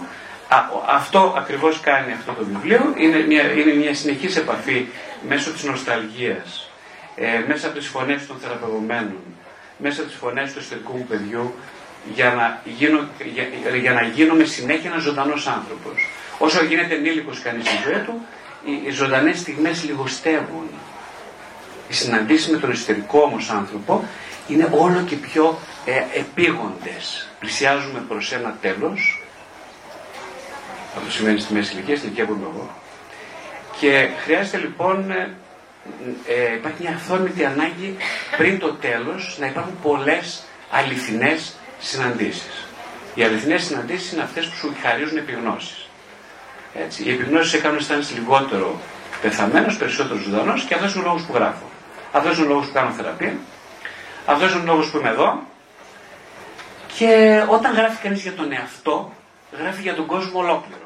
Είναι αυτό που έκλεισε η Χριστίνα με το απόσπασμα αυτό από το βιβλίο, ότι δεν μπορεί κανείς να μιλάει για έναν εαυτό χωρίς να μιλάει για τον κόσμο. Δεν υπάρχει κανείς που μπορεί να μιλάει για τον κόσμο χωρίς να μιλάει για έναν εαυτό. Ε; ε γι' αυτό, όπως λέει και ο Άγιος Πορφύριος, ένας είναι ο στόχος της ζωής. Ε, όλοι να γίνουμε ένα. Αυτός νομίζω είναι ο στόχος του βιβλίου.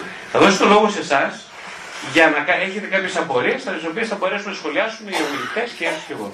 Ευχαριστώ πολύ.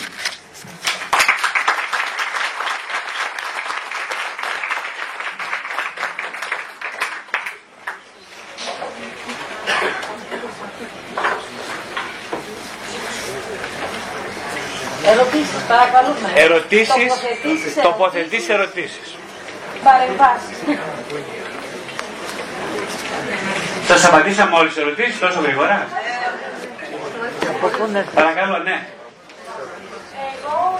Μιλάτε δυνατά μόνο για να ακουγόμαστε. Θέλω να σας ρωτήσω κάτι, επειδή έχω διαβάσει τα βιβλία σας και γενικά δουλεύω αρκετά ψυχολογικά αυτά και πνευματικά, ε, θέλω να σας ρωτήσω, επειδή όταν παιδιά έχουμε πολλά πράγματα που κουβαλάμε από την οικογένειά μας. Ε, όταν μεγαλώνουμε και γινόμαστε ενήλικοι, που υποτίθεται ότι είμαστε εμείς οι οικογένειε του εαυτού μα, είναι αρκετό το να καλύψουμε αυτά τα πράγματα μόνοι μας. Δηλαδή, κάποιοι μπορεί να έχουν έλλειψη αγάπης, άλλοι μπορεί να έχουν έλλειψη προσοχής, άλλοι μπορεί να έχουν έλλειψη αποδοχής. Αν εγώ όλα αυτά, όλες αυτές τις ελλείψεις δώσω εγώ στον εαυτό μου, αυτά τα πράγματα θα καλυφθούν. Πάρα πολύ ερώτηση. Θα απαντήσει πρώτα η κυρία Κατερίνα Σιαπάνη και μετά η Χαρά Βλαχοδήμου και θα αφήσουμε τελευταίο τον Πάτερ, ε, ή όχι. Ε, ναι, εγώ στο τέλος. Ξαφνιάστηκα από την ερώτηση ότι πρέπει να την απαντήσω εγώ, ε. Στα δύσκολα, είσαι θεραπεύτρια. Νομίζω και θα χρησιμοποιήσω τον εαυτό μου ως παράδειγμα μέχρι τη στιγμή που ξεκίνησα ψυχοθεραπεία, πίστευα ότι μπορούσα να κάνω αυτή τη δουλειά, την αυτογνωσία μου, την ε, σύνδεσή μου με τα τραύματά μου, μόνη μου. Όταν ξεκίνησα ψυχοθεραπεία, πάρα πολύ γρήγορα ανακάλυψα ότι δεν είχα ιδέα του τι συνέβη στην παιδική μου ηλικία. Καμία ιδέα. δεν κατάφερνα να συνδεθώ όπως συνδέθηκα μέσα από την ψυχοθεραπευτική διαδικασία. Με βοήθησε πάρα πολύ και γι' αυτό συνεχίζω να κάνω αυτή τη δουλειά με πολύ πάθος, πολύ αγάπη και πολύ διάθεση να δώσω στους ανθρώπους κάπως με κάποιον τρόπο να καταλάβουν τι δώρο είναι αυτό. Αυτό. Ε, και εγώ θα απαντήσω βιωματικά. Ε, θεωρώ ότι πολλές φορές πιστεύουμε ότι μας λείπουν πράγματα τα οποία όμως δεν έχουμε ιδέα ποια είναι. Τα ονομάζουμε αγάπη, προσοχή, φροντίδα, αλλά και πάλι αν έρθει κάποιος εκείνη τη στιγμή να μας τα δώσει, δεν θα τα αντέξουμε. Δεν έχουμε μάθει να τα αντέχουμε, δεν έχουμε μάθει καν τι είναι. Άρα αρχικά το πρώτο βήμα ναι, είναι σημαντικό να δουλέψουμε με τον εαυτό μας για να καταλάβουμε λίγο την έννοια του εαυτού και να διαχωρίσουμε τις προσδοκίες που έχουμε ε, από τους άλλους. Είναι πολύ διαφορετικό να περιμένω αγάπη από τον άλλον και πολύ διαφορετικό να φροντίσω να δώσω αγάπη σε μένα. Αλλά αυτό είναι το πρώτο βήμα. Εγώ θα έλεγα και θα κλείσω με αυτό ότι μετά από αυτό είναι πολύ σημαντικό να συσχετιστούμε και να νιώσουμε ότι εγώ είμαι ο άλλος. Άρα ό,τι δίνω σε μένα χρειάζεται να το δώσω και στον άλλον και να γίνει μια άλλη επίδραση συνολικά για να μπορέσει να κλείσει αυτό το κομμάτι, αν κλείνει κάποτε. Πατέρας Βαρνάβας. Δεν κατάλαβα τίποτα. Είπατε ότι είστε, νιώθετε ελλείψη, στέρηση. Όχι, νιώθω ότι... Φυσικά και το πολλές. Ε, σαν ενήλικη, αν ας πούμε εγώ ξέρω ότι έχω εξετάσει τη αποδικής, ε, αν εγώ αυτά τα δώσω στον εαυτό μου, οι ελλείψεις αυτές θα πάψουν να υπάρχουν. Είναι καλό πράγμα να νιώθεις ελλειπής. Γιατί θα θέλεις να χορτάσεις ο πεινασμένος είναι ο πιο υγιής άνθρωπος. Το θέμα είναι να βρει ποια, τι το γεμίζει πραγματικά. Νομίζω το μεγαλύτερο πρόβλημα είμαστε ανόρεκτοι. Πάσχουμε από ανορεξία. Εσύ μόνο που νιώθεις νηστική, τι ωραίο πράγμα. Θα θες να φας. Το θέμα να φας πραγματική τροφή, όχι τον εαυτό σου. Άρα, νομίζω αυτό παραπέμπει αυτή η έλλειψη στην πραγματική υπαρξιακή έλλειψη, στην πραγματική τροφή.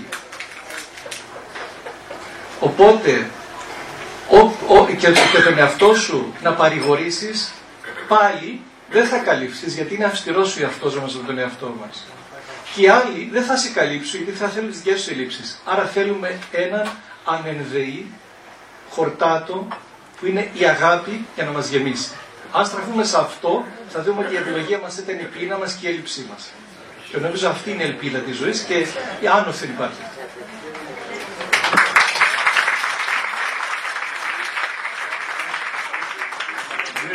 Νομίζω ότι είναι περιττό να πω ότι συμφωνώ απόλυτα με τον πατέρα Βαρνάβα ότι η προσωπική μου εμπειρία είναι αυτή ακριβώς ότι η ψυχοθεραπεία με έχει βοηθήσει πολύ ε, στο να ε, στο να έρθω σε επαφή με αυτό που λέμε ιστορικό παιδί, με το τραύμα, με όλη αυτή την ψευτιά πούμε, που υπήρχε μέσα μου, ε, να αποδεχτώ αυτή την ψευτιά ως ένα κομμάτι ενός εαυτού που δεν είναι ούτε θα είναι ποτέ σε ενότητα. Αυτό το που λέω το τελευταίο να το αποδεχτώ τελείως. Ε, δεν το αποδέχεται ποτέ κανένας αυτό, ούτε εγώ το έχω αποδεχθεί. Ε, θρυνώ ότι δεν είμαι σε ενότητα. Ε, δεν μπορώ να παρηγορήσω τον εαυτό μου σαν να είμαι κάποιος άλλος. Αυτό δεν γίνεται από τη στιγμή. Για, κοιτάξτε, εδώ είμαστε για να λέμε αλήθειες. Εδώ κανένας, οι ψυχοθεραπευτές δεν το λένε αυτό. Το γράφουν κάποιοι στα βιβλία τους, ελάχιστοι. Ε, εγώ το γράφω στα βιβλία μου και το λέω και φωναχτά. Το θεωρώ απαράδεκτο εκ μέρους μου να μην το πω.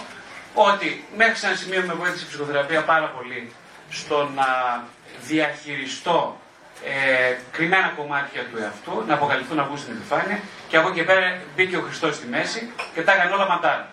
Δηλαδή, μπήκε ο Χριστός στη μέση και εκεί πέρα βρήκα αυτό που λένε η κλούβια λένε οι ψυχοθεραπευτές, η ψυχοθεραπεία λέει χα, χαζολογεί και το λέει αυτό, ότι γίνει πατέρας του εαυτού σου. Ε όχι λοιπόν, δεν μπορεί κανένας να γίνει πατέρας του εαυτού του, ούτε μητέρα του εαυτού του. Δεν μπορεί να γίνει αυτό. Αυτό υπάρχει, υπάρχει ο ανενδέης, όπως λέει ο πατέρας Βαρνάβας, ο οποίος αυτός είναι ο πατέρας εξ, εκ προημίου είναι η απόλυτη εκπλήρωση των, των αρχετύπων, της αρχετυπικής εικόνας αυτής Και εκεί μόνο μπορούμε να προσβλέπουμε για την αποκατάσταση της ενότητας. Η αποκατάσταση της ενότητας δεν μπορεί να εκπληρωθεί από καμία ανθρώπινη δύναμη. Είναι πάρα πολύ σημαντικά όλα όσα γράφουν τα βιβλία, όσα λένε οι ψυχοθεραπευτές, πάρα πολύ σημαντικά. Έτσι, ο τελευταίος που θα το έλεγε, θα τον βυζητούσε είμαι εγώ. Αλλά, αλλά, αλλά, αλλά, αλλά, αλλά πρέπει να δεχτούμε ότι όλα φτάνουν σε ένα σημείο και από εκείνο το σημείο και μετά η αλήθεια είναι πρόσωπο. Η αλήθεια και η αγάπη είναι πρόσωπο και είναι ένας. Προσβλέποντας λοιπόν σε αυτό το πρόσωπο, ε, ερχόμαστε στο να πούμε ότι επιτέλους έχω σημείο και μπορώ να κουμπίσω.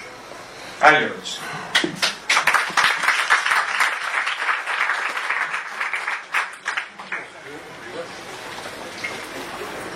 Παρακαλώ. Συγγνώμη μια ερώτηση. Για ποιο λόγο εμείς οι άντρες πιστεύουμε ότι όλα αυτά τα αρχεία που εκπληρώνονται στην ψυχή, στη σωστικότητα γράφονται μόνο για τις γυναίκες. Και οι γυναίκες επίσης, από μια άλλη πλευρά, το λένε ότι ισχύει αυτό για να σταθούν ότι γράφονται κάποια πράγματα μόνο για αυτές. Ε, γυναίκες παρακαλώ. Έχουμε αρκετές γυναίκες. Κυρία μου, να σε δημιουργήσατε πριν.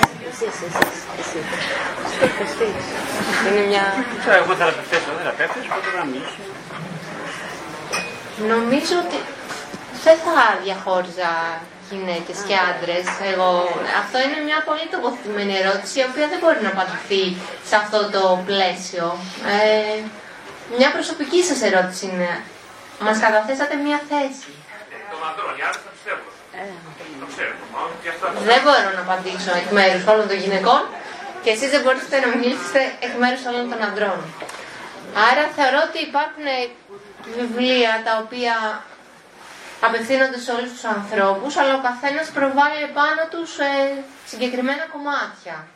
Ε, ο καθένας προβάλλει πάνω τις ανάγκες και περιμένει συγκεκριμένες απαντήσεις. Άρα, ναι.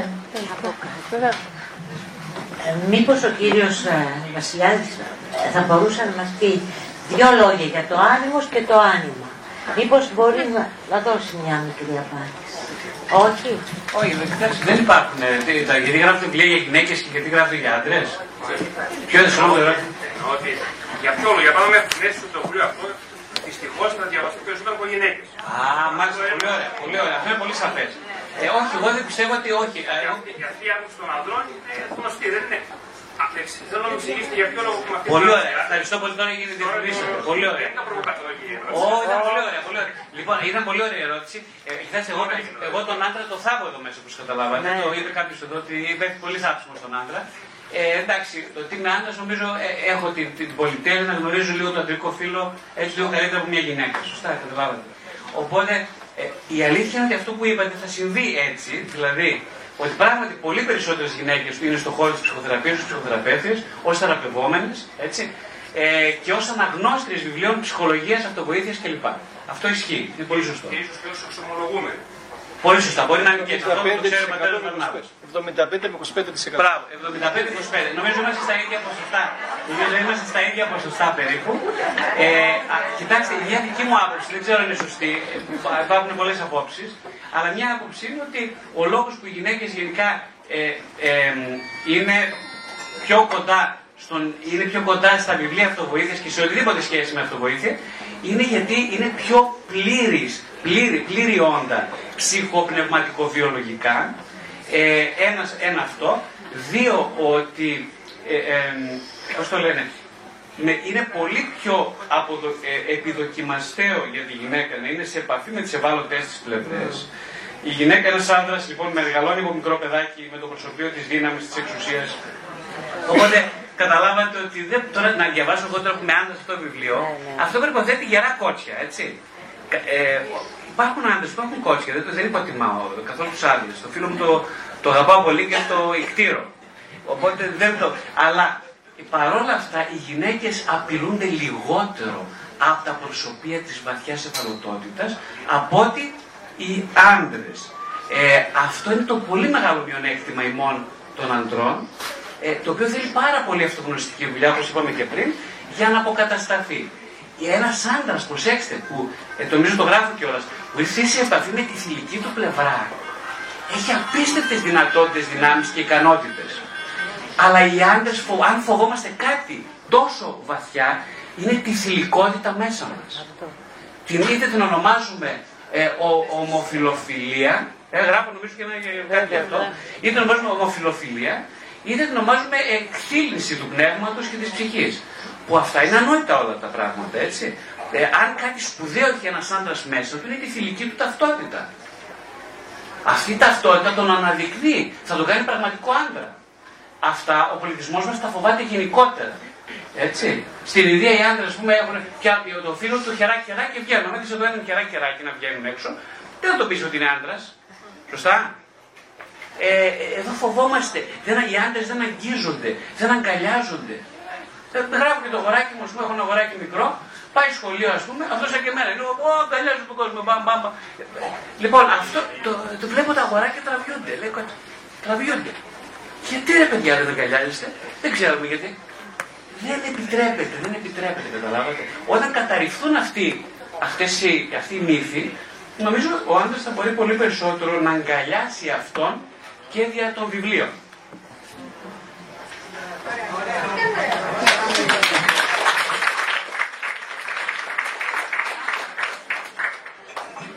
Κάποια άλλο σχόλιο, ερώτηση. Βεβαίως, ναι, δυνατά, την ακούσω την πόλη. Ε, είπατε προλίγο, αν κατάλαβα καλά, ότι κάθε φορά που πλησιάζουμε το εσωτερικό μας παιδί, νιώθουμε πιο ζωντανοί. Τελικά μας συμφέρει να ενηλικιωθούμε. Oh, και αν δεν, πολύ ποιο είναι το σημείο εκείνο που μπορεί κάποιος να πει νιώθω ζωντανός τελικά. Εξαιρετική ερώτηση. Ποιος θέλει να απαντήσει, παρακαλώ, από το πάνελ σε αυτή την ερώτηση; Πολύ ωραία ερώτηση. Βεβαίως.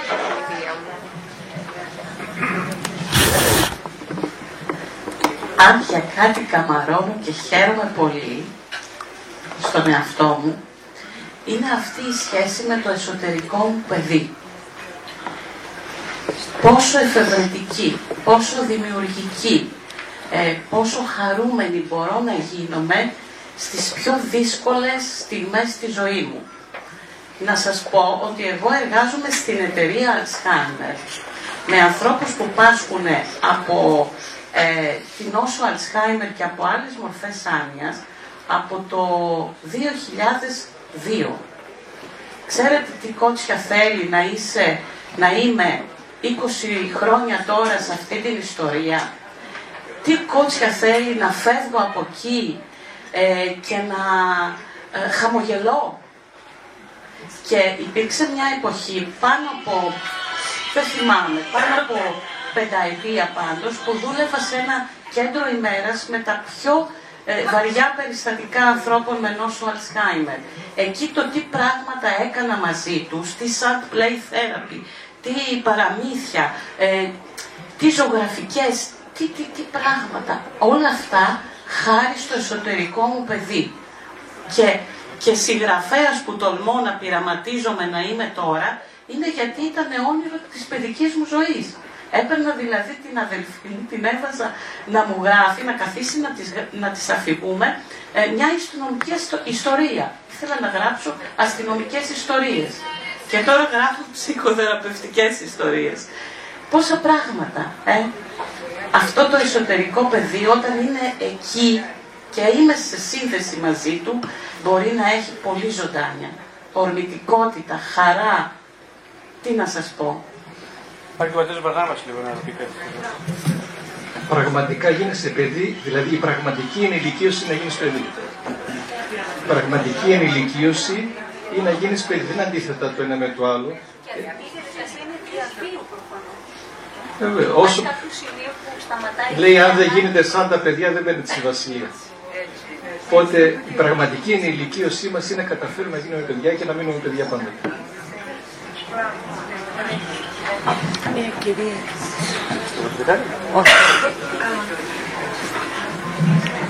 Ε, είναι πολύ ωραία η ερώτηση που κάνατε και πολύ χρήσιμη για τον απλό λόγο ότι έχετε πολύ δίκιο σε αυτό που λέτε. Καταλαβαίνω απόλυτα ότι δεν θέλει κανείς να πάψει. Γι' αυτό βλέπω και, πάρα, και μια ολόκληρη εκστρατεία μαζικής ψυχοθεραπείας ε, γλύφει τους θεραπευόμενους, τους γλύφει για να μην μεγαλώσουν. Δηλαδή είναι απαράδεκτο αυτό το πράγμα. είναι συνέχεια. Δηλαδή λέμε με το πρόσχημα ότι πρέπει να έρθει κανείς αρχικά με το, με το εσωτερικό παιδί, τους λένε ότι θα μείνεις κολλημένος εκεί, θα κλέσει, μια, έτσι θα κλέσει όλη τη ζωή γιατί αυτό το παιδάκι, το καημένο, ότι καημένος αδικήθηκε από τη ζωή, μπλα μπλα μπλα και τέτοια. Αιδίε όλα αυτά. Αιδίε. Αν πραγματικά έρθεις σε επαφή με το εσωτερικό παιδί, δεν έχεις καμιά αίσθηση στο τέλος της αδικίας. Έχεις αίσθηση λύτρωσης, απολύτρωσης και αίσθηση ότι τώρα αφού μηδέν πια έπιασε εκεί τον πάτο, εκεί που ήταν να πάω, μπορώ να προχωρήσω προς τα πάνω. Έτσι. Οπότε η ψυχοθεραπεία, οι ψυχοθεραπευτές, για μένα πρέπει να βοηθούν την επαφή με το εσωτερικό παιδί. Από εκεί και πέρα όμως, αν δουν ότι αυτό, αυτή η επαφή γίνεται πρόσχημα ανάσχεσης της επαφής με το εσωτερικό ενήλικο, για μένα θα πρέπει να είναι σκληρή. Να χτυπάνε δηλαδή το, εκεί που πονάει. Έτσι. Κανένας δεν θέλει να μεγαλώσει. Κανένας μας δεν θέλει να μεγαλώσει. Αλλά ένας που είναι παιδί βιώνει ανένοχα το παιδί μέσα του, ακόμα και αυτό που είπε πολύ ωραίο ο πατέρας Βαρνάβας, βιώνει ανένοχα την απόλυτη ατέλειά του, την κακότητά του, την απουσία ενσυναίσθησης των βαθύτερων κινήτρων του, αυτός ο άνθρωπος λοιπόν, ε, ναι, έχει το δικαίωμα να παραμένει παιδί ενίοτε, να μεγαλώνει και να παίζει ανάμεσα στις δύο αυτές οντότητες. Το παιχνίδι είναι το πιο σοβαρό πράγμα στον κόσμο.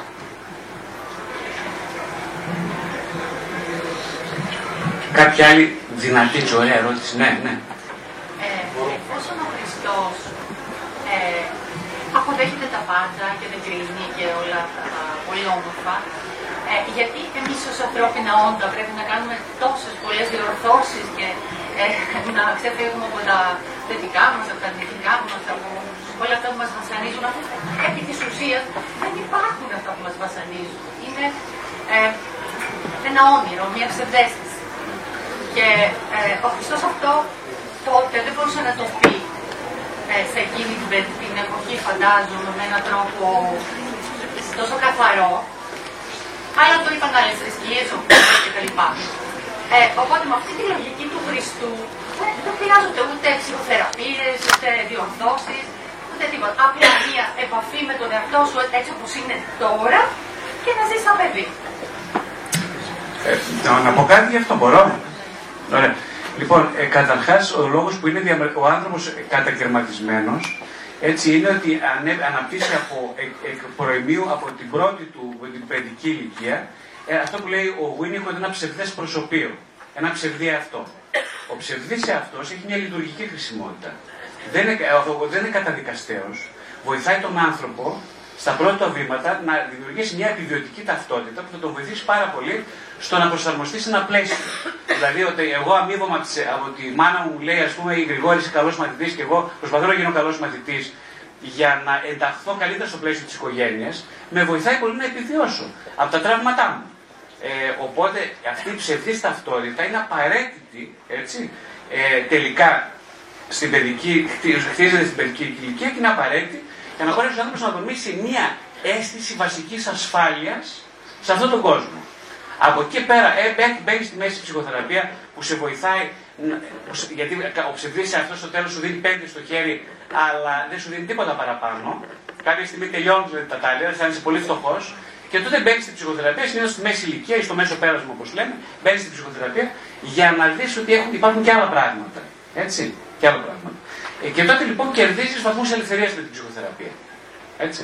Οπότε έτσι προχωράμε σιγά σιγά από την αποδομή του ψευδή σε αυτό και, προχωράμε, και πάμε, προχωράμε προς τον ενήλικο εαυτό.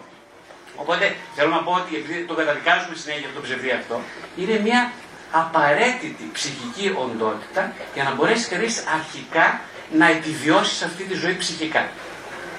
Ε, επειδή όμως η επιβίωση δεν είναι αρκετή, ε, χρειάζεται, αισθανόμαστε ανάγκη στο μέσο της ζωής μας, συνήθως από 35 και μετά, να αποδομήσουμε αυτή την ψυχική ταυτότητα για να αισθανθούμε πιο καλά, πιο ενωπημένοι.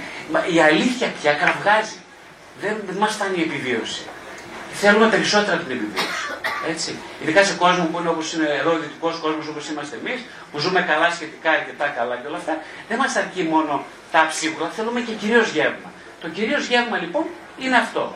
Ε, φεύγουμε το, ε, πάμε στην ψυχοθεραπεία, η ψυχοθεραπεία μας βοηθάει να δούμε ποιοι είμαστε και στο τέλος προχωράμε σταδιακά προς μια πιο ενήλικη, αυτό που λέμε ενήλικη ταυτότητα ή ενηλικότητα. Ναι. Καλοπάτι. Ναι, ναι, ναι, ναι, ναι. Ας κάνουμε μία ακόμα μόνο ερώτηση για να κλείσουμε για σήμερα. Παρακαλώ. Ναι. Δεν ήθελα να μην τελευταία, τέλος πάντων. Ε, είναι μια ερώτηση που προκαλεί πολλές εσωτερικές συγκρούσεις και παλινδρομώ μεταξύ ψυχοθεραπείας και πνευματικότητας ε, με την Εκκλησία. Ε, μου άρεσε ο τρόπος με τον οποίο το προσεγγίσατε πατέρα Βαρνάβα στην αρχή, αλλά δεν πεινάω ακόμα, δεν έχω καλυφθεί. Ε, σταματάω και αρχίζω τις ε, σχέσεις μου με τον πνευματικό και με τον ψυχοθεραπευτή, γιατί το μεν μου δημιουργεί, μου δημιουργεί συγκρούσεις. Και πάντα αναρωτιόμουν αν αυτά τα δύο συνδέονται. Ε, δηλαδή, και μέσα από την τοποθέτηση που έκανε ο κύριος Γρηγοριάδη, ο, ο, ο Γρηγόρης, που τον λέω έτσι, ε, μέσα από την τοποθέτηση που έκανε Γρηγόρη και είπες ότι, α, και, και με συγκίνησε πάρα πολύ βαθιά αυτό, ότι η ψυχοθεραπεία κακά τα ψέματα δεν μπορεί να γίνουμε ο πατέρας και η μητέρα του εαυτού μας. Υπάρχει ένας ανώτερος πατέρας και με αυτόν ουσιαστικά ε, ε, αποκτώ τις απαντήσεις μου και την αποδοχή και την αγάπη. Οπότε να μην μακρολογήσω, αυτή ήταν η απορία μου, αν μπορώ να έχω μια απάντηση. Πατέρας Βερνάβη. Ε, νομίζω λέει το όνομα σας. Ρωτάει ποια είναι η σχέση του ψυχοθεραπευτή του πνευματικό, τι καλύπτει το ένα, τι καλύπτει το άλλο και αν είναι αλληλοσυγκρόμενα. Ναι. Αλλά νομίζω είναι ψευδή, ψευδές το δίλημα αυτό. Και με συγχωρείτε, και αν η δουλειά που κάνω εγώ με την εξομολόγηση, που πηγαίνω κάθε μήνα μια φορά και μιλάω για αυτά που με απασχολούν και για τις γιατί αυτά που με απασχολούν θα είναι ενοχές, θα είναι φοβίες, θα είναι συγκρούσεις, είναι ψυχογενούς παράγοντα. Στην εξομολόγηση δεν πάμε να λύσουμε τα προβλήματά μας, ούτε να τα πούμε. Πάμε να φτιάξουμε μια σχέση με τον Θεό. Να συμφιλεθούμε ξανά και να καταλάβουμε ότι δεν συντρέχουν λόγοι ενοχών. Ξέρετε, πολλές φορές γίνεται λάθος προσέγγιση στην εξομολόγηση. Ιδωλοποιούμε τον εαυτό μας, φτιάχνουμε ένα θρησκευτικό τύπο καλού παιδιού, καθώς πρέπει, και φτιάχνουμε και ένα Θεό τύρανο, σαδιστή ή ελεκτή, και εκεί προσπαθούμε να το εξευγενήσουμε. Όχι, πάμε να χαρούμε τη σχέση μας μαζί του και να πούμε είμαι ένα μάτσο χάλια, είμαι συγχυσμένος, μπερδεμένος, δεν ξέρω τι, οπότε θέλω να ζήσω και θέλω να συγγευτώ και θέλω να χαρώ τη σχέση σου μαζί σου. Αυτό είναι κάτι άλλο από μια ψυχοθεραπεία. Κάτι τελείως διαφορετικό. Ούτε επίσης ο πνευματικός θα έρθει να κάνει κουμάντο στα της ζωής σου, τα προσωπικά. Δεν θεωρώ ότι αυτός είναι ο ρόλος του. Ο ρόλος του είναι να σου δώσει μια δυνατότητα συμφιλίωσης με τον Θεό και να σε ελευθερώσει από τις ενοχές σου, κυρίως την ενοχή του να αγωνιούμε να γίνουμε σπουδαίοι και να αφήνουμε τον εαυτό μας να απολαύσει αυτή τη σχέση και αυτά τα δώρα που μας χαρίζει ο Θεός. Ο ψυχοθεραπευτής θα σε βοηθήσει, δεν ξέρω αν κάνω λάθος, να βρεις τι πραγματικά θέλεις. Να ερμηνεύσεις τις λειτουργίες σου. Να καταλάβεις ποιος είσαι, να λύσεις κάποια ενίγματα του εαυτού σου για να ξέρεις ποιος εαυτό σου θέλει τι και πού θα στραφεί. Η πνευματική υπαρξιακή επιλογή είναι δική σου ευθύνη και δική σου ελευθερία. Οπότε δεν συγκρούονται και δεν μπερδεύονται το ένα με το άλλο. Το λάθος γίνεται αν ο πνευματικός πάει το παίξει ψυχοθεραπευτής, ενώ άλλος είναι ο ρόλος του, και ίσως καμιά φορά μπερδεύεται και αν ο ψυχοθεραπευτής πάει να εμπλακεί στο πνευματικό υπαρξιακό γεγονός του ανθρώπου. Μπορεί να δώσει έναν δρόμο ίσως ο ψυχοθεραπευτής όχι τόσο με το τι είναι αλλά με το τι εκπέμπει με το τι είναι ο ίδιος. Καμιά φορά μεταδίδουμε στον άλλο κατεύθυνση με το να μην λέμε τίποτα, με το να εκπέμπουμε κάτι. Οπότε νομίζω και τα δύο χρειάζονται ίσως σε κάποιους ανθρώπους, ό,τι νιώθει ο καθένας ανάγκη, ό,τι σε βοηθάει κάτω πάντως. Ό,τι σε ελευθερώνει κάτω, αλλά να ξέρεις ότι η πνευματική ζωή δεν είναι να λύσουμε τα προβλήματά μας, καμιά φορά είναι ευλογία τα προβλήματά μας, αλλά είναι ο τρόπος και η ικανότητα να σχετιστούν την αγάπη του Θεού που δεν είναι παρά τις αμαρτίες μας, ίσως είναι και εξαιτίας των αμαρτιών μας αυτή η σχέση. Και εφόσον αποκτήσουμε ικανότητα να κοινωνήσουμε αυτής της αγάπης, τότε ικανώνεται ο άνθρωπος να κοινωνεί κάθε άνθρωπο. Να κοινωνεί με κάθε άνθρωπο. Είναι ικανός να σχετίζεται δηλαδή. Όπως λέει και ο Άγιος Παίσιος, οι αμαρτίες μας είναι η κοπριά μας. Αν τι κρατήσουμε.